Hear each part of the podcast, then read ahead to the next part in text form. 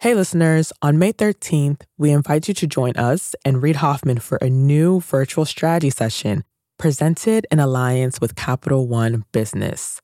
You'll hear insights from fellow entrepreneurs about how to be at the forefront of leading change with AI. So, go to mastersofscale.com AI strategy right now to register for free. Again, that's mastersofscale.com AI strategy. Looking forward to seeing you there. In 2017, a dream was hatched. A dream for a better, brighter future. Come, picture it with me. Hello, where would you like to go? Uh, take me to Massey Hall. You got it.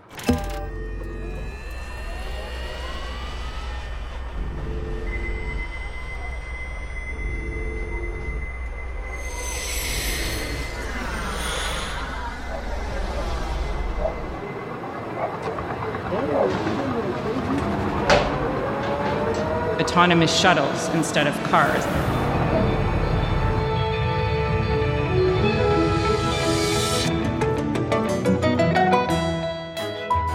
Beautiful tall buildings on the waterfront.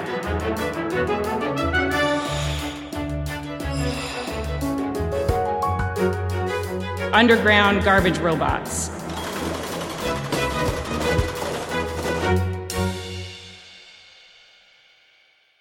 Jetsons like vision was being imagined for the waterfront in Toronto, and our guide to this glorious future is public technology advocate Bianca Wylie.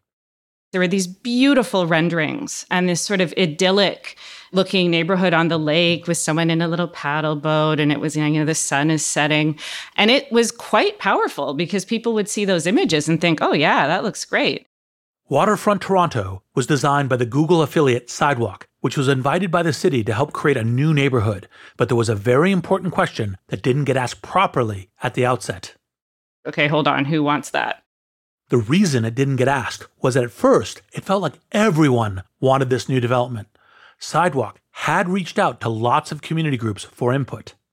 It was kind of like, well, we'll just talk to everybody and we'll have events and we'll signal that we care about the same things that people here care about. It seemed inclusive, but there was a problem. There was opposition coming from every angle just because it wasn't coherent. It was it was too much at once. It was really too many things going on at once. So you couldn't satisfy the public across the board at least. Sidewalk Labs had painted a grand vision, but in the face of so much scrutiny, it began to look more like a mirage. They were almost surprised that we were asking questions like why weren't we just happy? you could feel them sort of being like, we're here to do a good thing. Like, could you just get out of the way?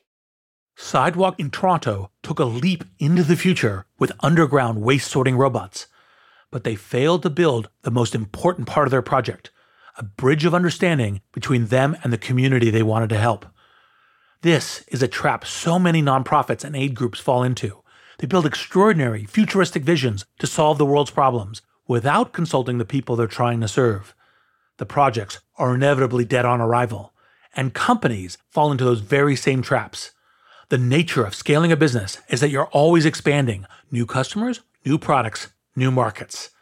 If you don't develop that vision with the people you're building for, that future will be very short lived. That's why I believe that to scale a business, you'll always need bridges to new customers, new verticals, and new markets. But for a bridge to last, it must be built from both sides.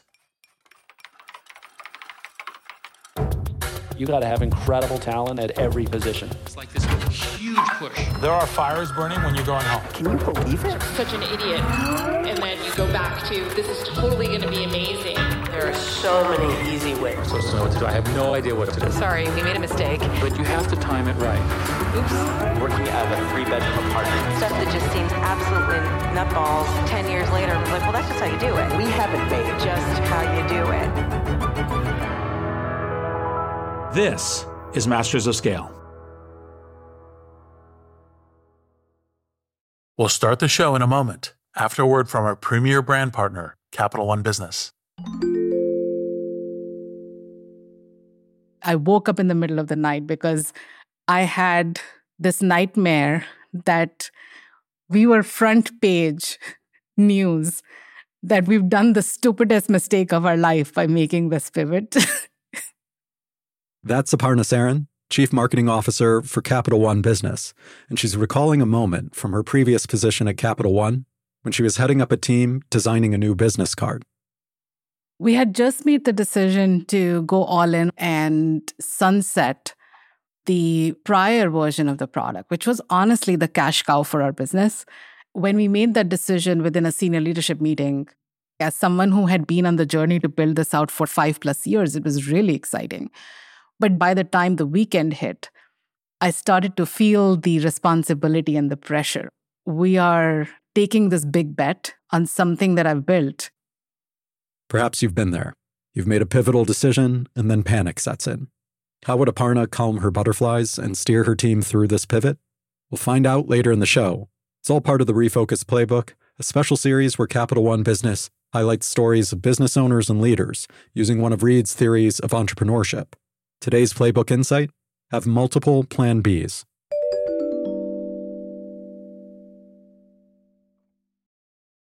I'm Reid Hoffman, co founder of LinkedIn, partner at Greylock, and your host. And I believe to scale a business, you'll always need bridges to new customers, new verticals, and new markets. But for a bridge to last, it must be built from both sides. I hope it doesn't need repeating, but just in case, Masters of Scale is all about scale. And we mean that in the positive sense of scaling up.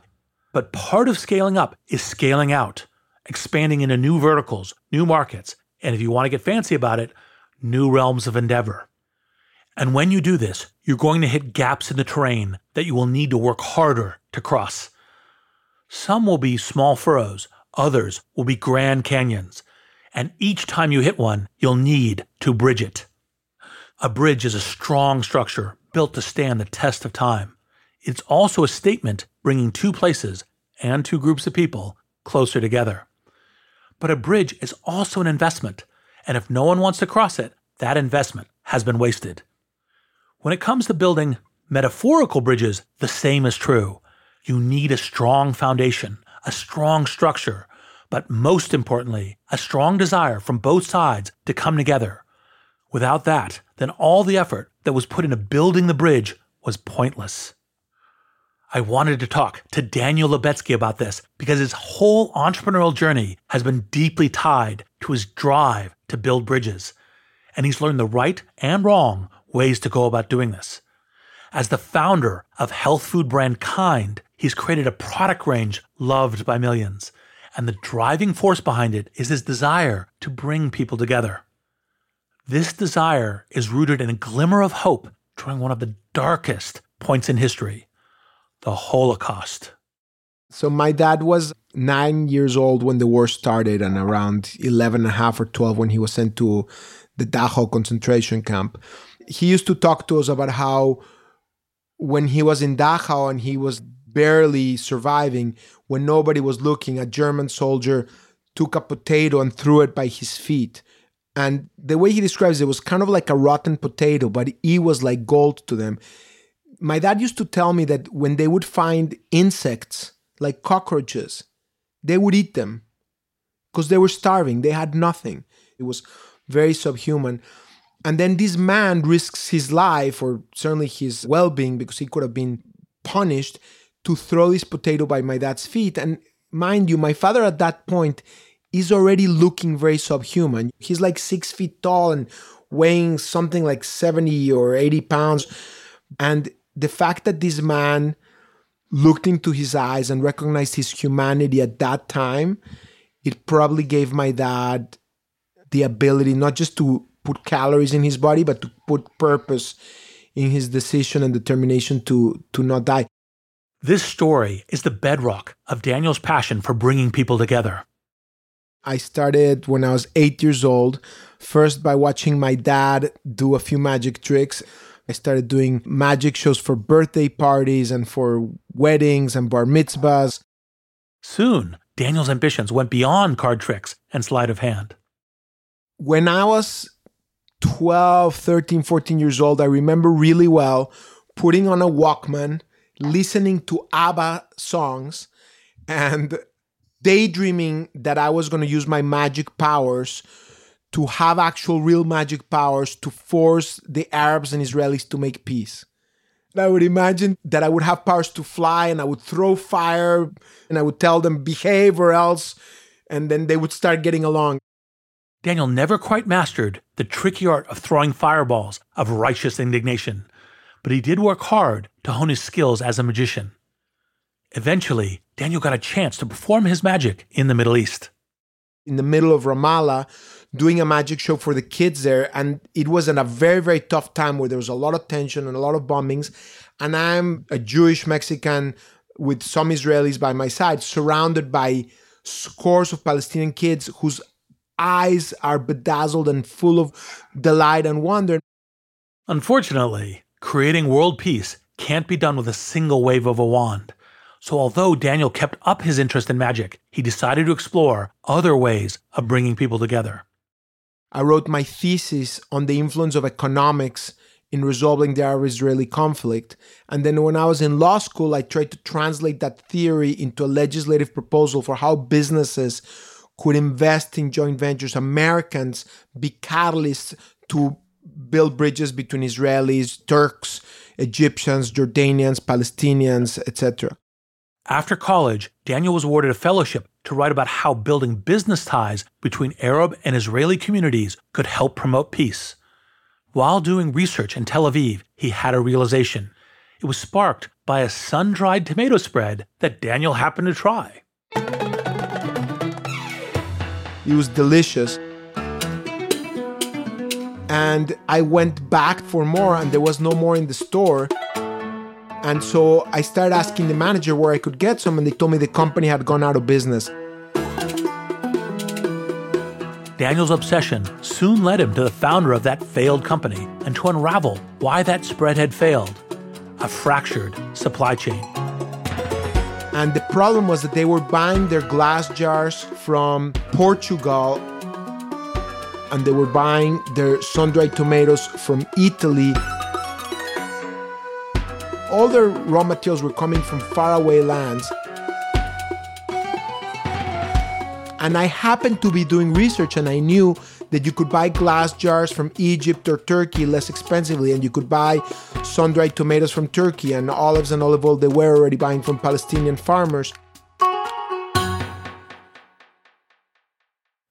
Daniel went to the business owner and told him his idea. He could save his business by building bridges with closer suppliers even if that meant crossing barriers that had been built up by decades of enmity. He looked at me and said, Okay, here's this confused Mexican Jewish lawyer that has no experience in the food industry and wants me to build a venture based on Arabs and Israelis together. And like, let's go! Because he had no other options. He had gone bankrupt. The plan worked, and not only did it save that sun dried tomato paste, it also helped forge connections among suppliers across the Middle East. Daniel had unexpectedly hit upon using food as a way to fulfill his mission of bringing people together. And the thing that's interesting about food is food is one of the ultimate bridge buildings in humanity Absolutely. because, you know, like breaking your fast together, other kinds of things. Breaking bread.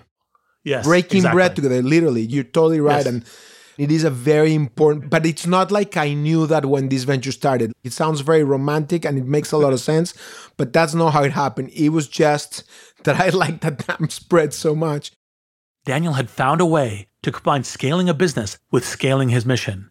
He called it Peaceworks, a not only for profit.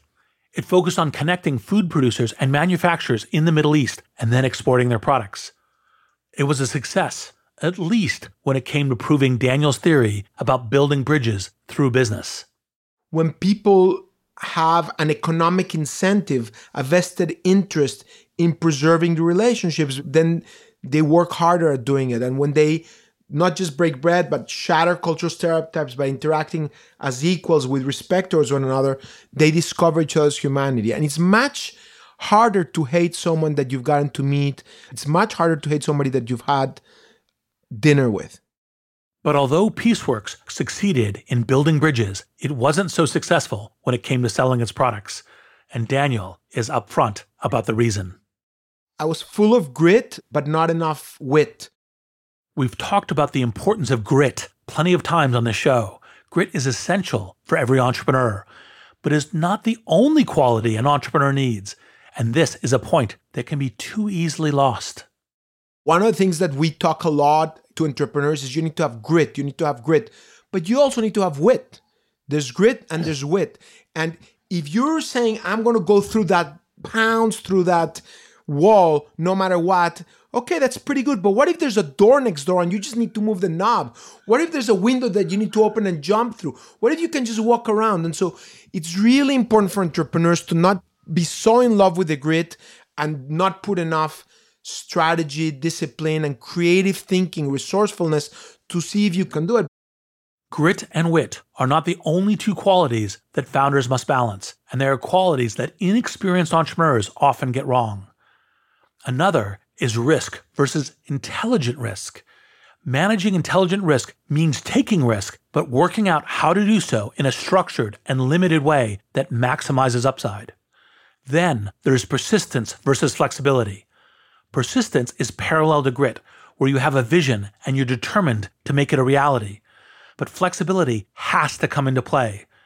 Maybe your product isn't quite right, or the goal has slightly shifted, and if you don't adapt, you'll fail. This is why, when I'm considering making an investment, I give the entrepreneur pushback on their idea. I don't necessarily want the idea to change. I just need to know that the entrepreneur is open to making changes when they need to, that their persistence won't negate their ability to be flexible. Daniel admits that in the early days of Peaceworks, he himself was a walking example of the danger of having too much grit and not enough wit. He traipsed across New York, visiting delicatessens, bodegas, and small food stores, trying to get them to stock his sun dried tomato spread. I would wake up in the morning at 7 a.m. in the morning and walk down the street at the very top of 122nd and Broadway, all the way door by door, store by store, and I would finish at 7 or 8 p.m. in Wall Street. Or I would maybe get to make my way back up, cross the street, and then go on the other side of Broadway. And I would not leave a store till I got a purchase order. Daniel's combination of naivete and grit made him the scourge of deli owners the length of Manhattan. He was convinced that if only the deli owners would give his product a shot, they and their customers would magically fall in love with it. But to the deli store owners, he was an annoyance. Occasionally, one of them would buy a case or two of tomato spread just to get rid of him. I was so proud of myself once when I went into these shop owners' convenience store and I walked in and say, "Oh, let me tell you about Peaceworks and this under tomato spread," and cracked it open and forced some down his mouth and say, "I'm don't no no try it try it." And and then he wanted me to leave, so he went downstairs in his basement, and I followed him. You know, I'm 27 years old, 26 years old. I'm right out of law school, full of energy, but no strategy. I come down into his basement and he's like tell me why he can't carry a specialty product that's 4.99 that's a sun-dried tomato spread because he carries toilet paper or conveniences and people come in for milk they don't come in for something i'm like no but you don't understand. This is made through cooperation between arabs and israelis and all that. And after literally two hours he relented and he gave me an order for one case for $24 and i walked out of that store and i'm like yes, this is what I'm going to win in life because I do not give up. To the inexperienced Daniel, convincing that deli store owner to buy seemed like a victory, but it was the opposite. And then I walked back to the store a week later, and not one of those jars had sold. And then I walked one month later, and not one of those jars had sold. And then I walked six months later, and not one of those jars had sold. And I started thinking, wow, maybe in addition to grit, I need to have a little bit of strategy in here. this is a classic mistake that Daniel made. He put so much effort into building a bridge with that deli owner, hours and hours of persuasion. And though he got the win of getting that sauce onto the deli shelves, ultimately it was a wasted effort. And this is a key thing to remember. If you put in enough effort, you can build a bridge between any two points. But if no one wants to use it, your time would have been far better spent elsewhere. Another misstep that Daniel made with Peaceworks was moving too fast. Like with the deli owner, he wasn't letting people meet him halfway in his bridge building, and those bridges that he did build were fragile and easily broken. We went from three flavors of Peaceworks to seven flavors, and then eventually, because we were just dumb, we went from seven to 15 flavors, which included the bane of my existence. It was called Moshe Pupik and Ali Mishmumkan's sweet and spicy teriyaki pepper spread. So why Arabs and Israelis would be making a teriyaki sauce? It made no sense, right? And if you opened it, it was like a glob of stuff. It had xanthan gum, which is natural, but it was just very gelatinous. It was just nothing like the original flavors. It broke the most delicate bridge of all. I said, you know what? This one more flavor. For some people, they might like it. I just rationalized myself with this stupid short term greed. And what happened, Reid, is when people tried that product is because they had trusted my brand because I had delivered them a delicious sun-dried tomato spread and a delicious basil pesto. And then I betrayed their trust. I destroyed something beautiful that I built with them. A brand is a promise, and a great brand is a promise well kept. But I was not keeping my promise. The first tentative bridge you build with your customers is fragile. If you immediately try to drive a convoy of trucks over it, it is liable to collapse. Almost every product in consumer product goods can benefit from more support and more patience. But we, as marketers, are so in love with new products and new ideas that we try to launch too many things and don't invest to provide enough attention to our existing products. But hold on, you may think you're hearing a contradiction, especially if you're a particularly engaged Masters of Scale listener.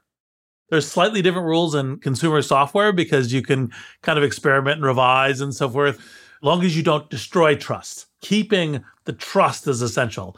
You can kind of, eh, this is all right, and you can kind of ignore it. That'll work fine in software, but in the physical world, much more challenging in particular in the food world. And I find a lot of tech friends start investing in the food world and trying to apply the tech rules, and they just lose their shirts because, like you said, in the tech world, you can innovate and you're giving them free gadget and the free thing, and you're learning, and there's that expectation that they're learning. And like you said, as long as you don't betray their trust, people are more forgiving of getting the product quicker, faster. But in the consumer product goods, people will give you a shot and they will try it once. And if they don't like it, they will not buy your brand ever again. So you have to be much more obsessive. Also, in the tech world, the next digital product you sell has a marginal increased cost for you, close to zero.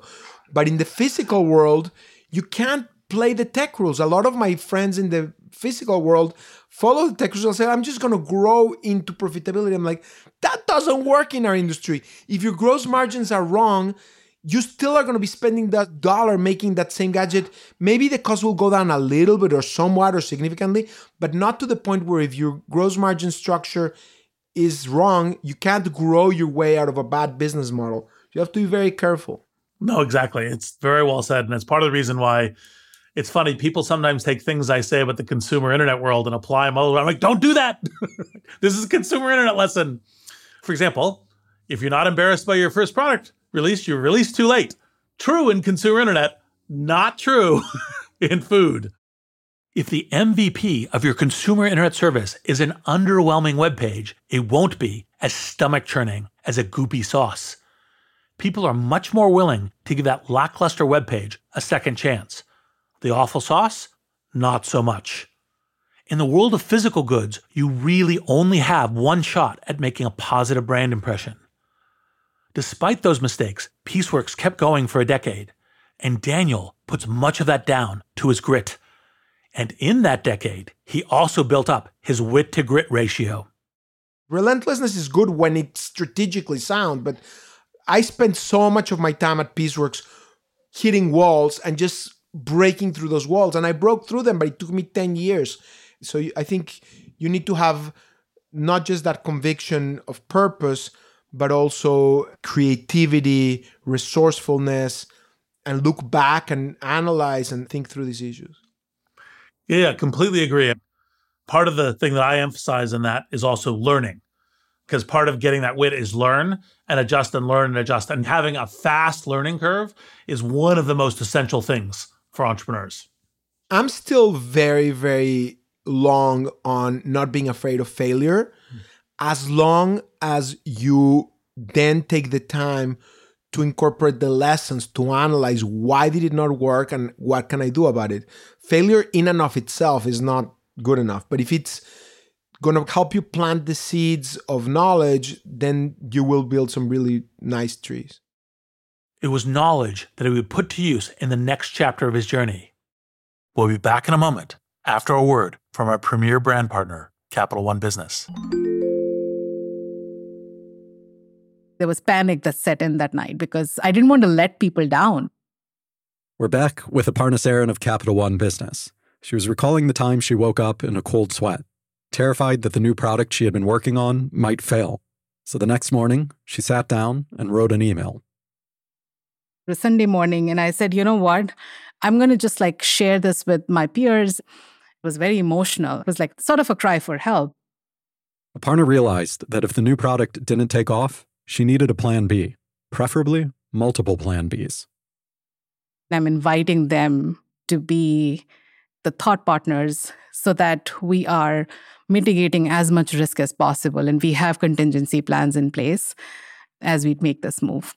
You write something like this and your heart is pounding, should I send this? It was a super vulnerable moment for me. But then I was like, I'm going to just send this. Like, what's the worst that'll happen? It can't be worse than being on the front page of the newspaper. So she held her breath and hit send. What happened next would surprise even her. We'll hear about that later in the show. It's all part of Capital One Business's Spotlight on Business Leaders, following Reid's Refocus Playbook.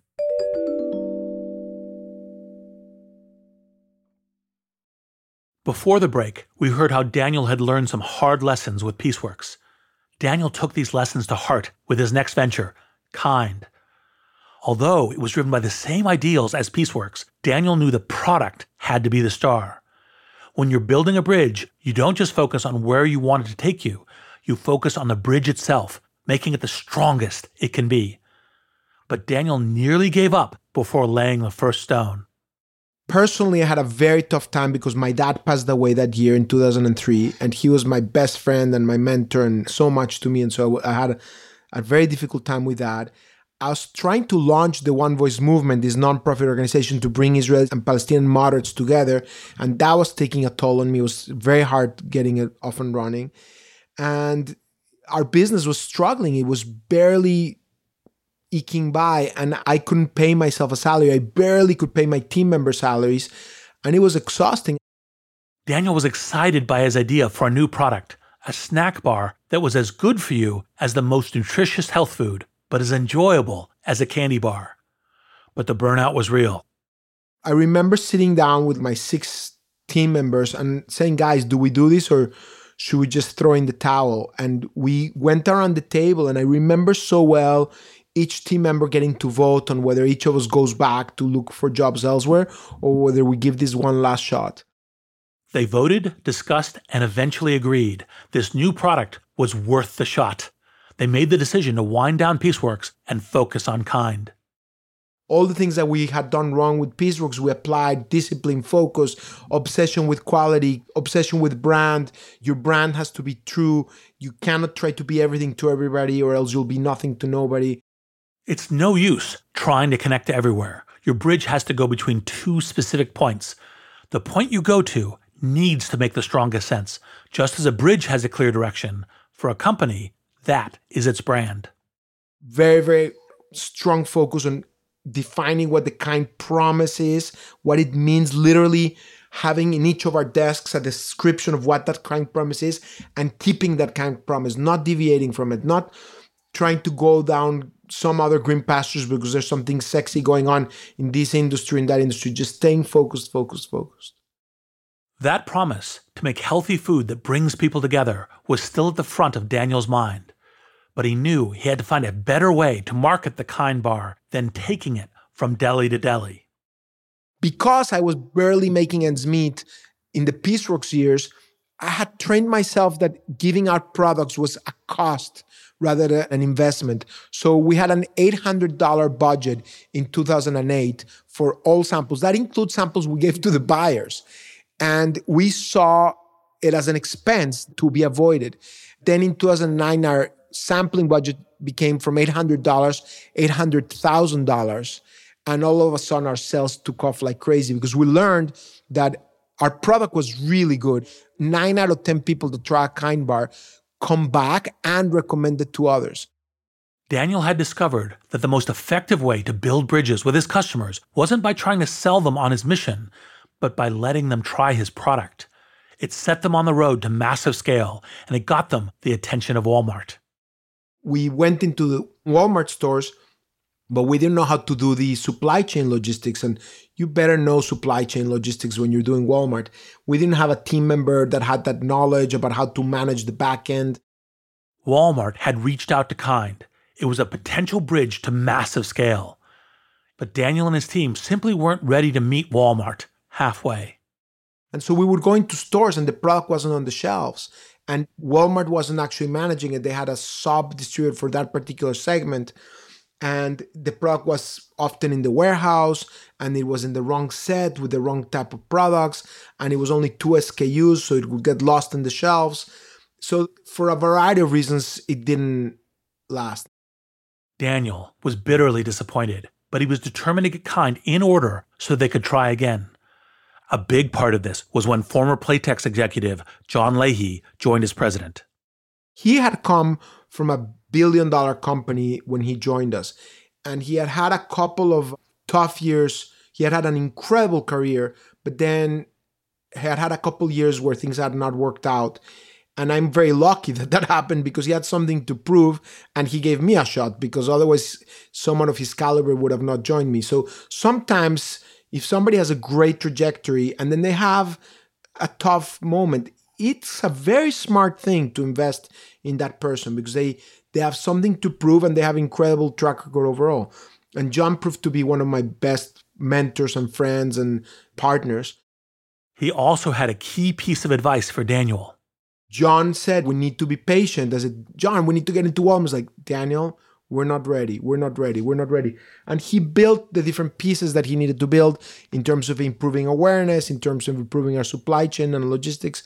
And then when we got in, it became a very strong partnership till today. The patience paid off, and Kind eventually won back that Walmart distribution. But out of the blue, a chasm opened that everyone told Daniel was impossible to cross. It came courtesy of the US government regulator, the Food and Drug Administration, or FDA. And there was uh, obscure to me, because I'd never heard of it, uh, provision in FDA that apparently treated all types of fats, even the ones that are healthy fats from almonds or avocados or olive oil or olives or salmon, as fat. And they sent us a letter saying you can't label these four products as healthy because they contain all these ingredients like almonds and coconut that have too much fat. Kind's identity as a maker of healthy snacks was foundational to the bridge it had built with its customers, and now it looked like that foundation was going to be taken away. The FDA ordered them to remove the word healthy from their wrappers. It was a very tough day for me, Reid. I don't want to over dramatize it, but it was really a tough, tough day because it went to the essence of who we are. And we immediately complied with their request. But then Daniel made a move that could have burned the bridge between Kind and the FDA. While we complied immediately in the short term, we then went back and we filed a citizens petition telling the FDA that their regulation was broken, that it made no sense. It was a move that many saw as risky. But you go back to the day when it happened and our consultations, we were talking to our board and to people far smarter than me, and they're like, Daniel, just lick your wounds and move on. You will not get any good out of rehashing this thing out. And you know, the conventional wisdom is don't bring stuff up that's not pleasant because you're just gonna let it be aired again. And they're like, the FDA is never to reverse itself. That doesn't happen in government. They're never to listen to you. But Daniel forged ahead. So we filed the citizens petition and we got enormous amount of support from consumers, from scientists, from doctors, and even the FDA eventually reversed itself. Daniel also had his suspicions that the FDA had been alerted by a competitor to Kind, hoping to tarnish the reputation they'd established but instead, the attack rallied Kind's fans to the cause who lobbied the FDA. It was like the gift that kept on giving because first when they came out with this the consumer community was like what? Why are you doing this to kind? People understood that it made no sense. This reinforced the bridge that kind had built with its fans. And then was the big announcement where they said kind was right. This definition is not current with science and they reversed themselves and suspended it. Kind could once again describe their snacks as healthy and there was another upside Daniel had built a valuable bridge with the FDA. After that happened, we developed relationships that were cordial with the FDA. I mean, to their credit, the FDA was very responsive and respectful, and we developed a very good, cordial relationship with them. And till this date, now we actively consult with them on stuff. And where we think they're wrong, we let them know. And when we have a question, we ask them. And we now have that relationship, which we didn't even have then. But I think one of the lessons there is anyone who knows you, anyone who knows Kind, knows that the principles, the mission, and the ethics go all the way down to bedrock. And when those are there, kind of adhered to, that creates natural bridges to, oh, actually, in fact, FDA, we should collaborate. We should make sure this is the right thing for society. Creates the right kind of trust and responsibility with consumers, with suppliers.